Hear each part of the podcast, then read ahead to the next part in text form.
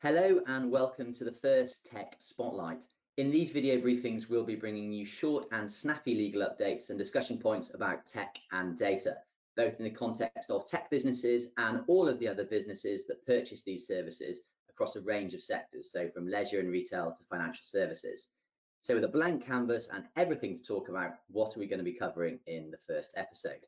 Well, whilst we couldn't have imagined talking about this not that long ago, we have to start with COVID-19 it's definitely one of the issues that our clients are asking us about on a regular basis. So it's a great place to start.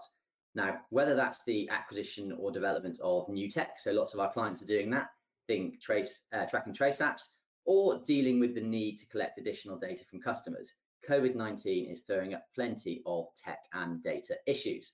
Today, though, I want to talk about a topic which is close to my heart, pubs and restaurants.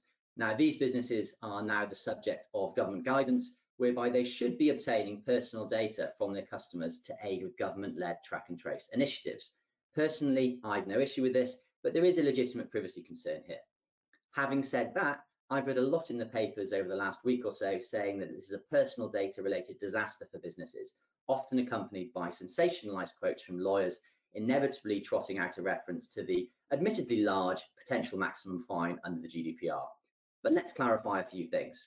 Firstly, whilst there'll be lots more personal data being recorded and stored if you're tracking every customer, lots of pubs and pretty much all restaurants out there, uh, other than the ones that are far too cool for me to go to, already took these types of details for reservations.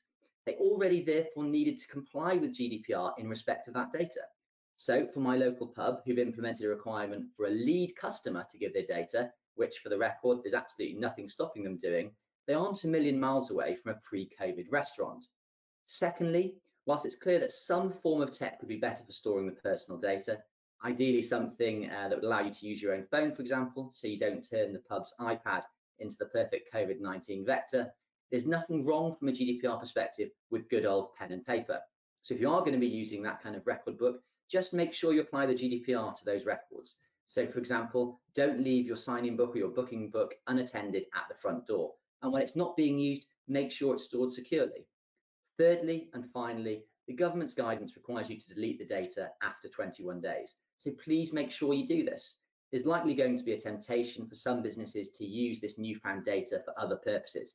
And I'm thinking mainly of marketing here, but this really should be resisted, not least from a customer relations and PR perspective, as people are unlikely to thank businesses for exploiting this new data um, that they're obtaining for their own benefit.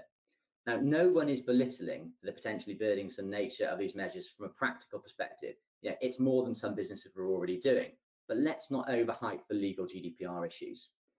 That's all from this edition of Travers Smith's Tech Spotlight. Thanks for listening, and we hope you'll join us again soon.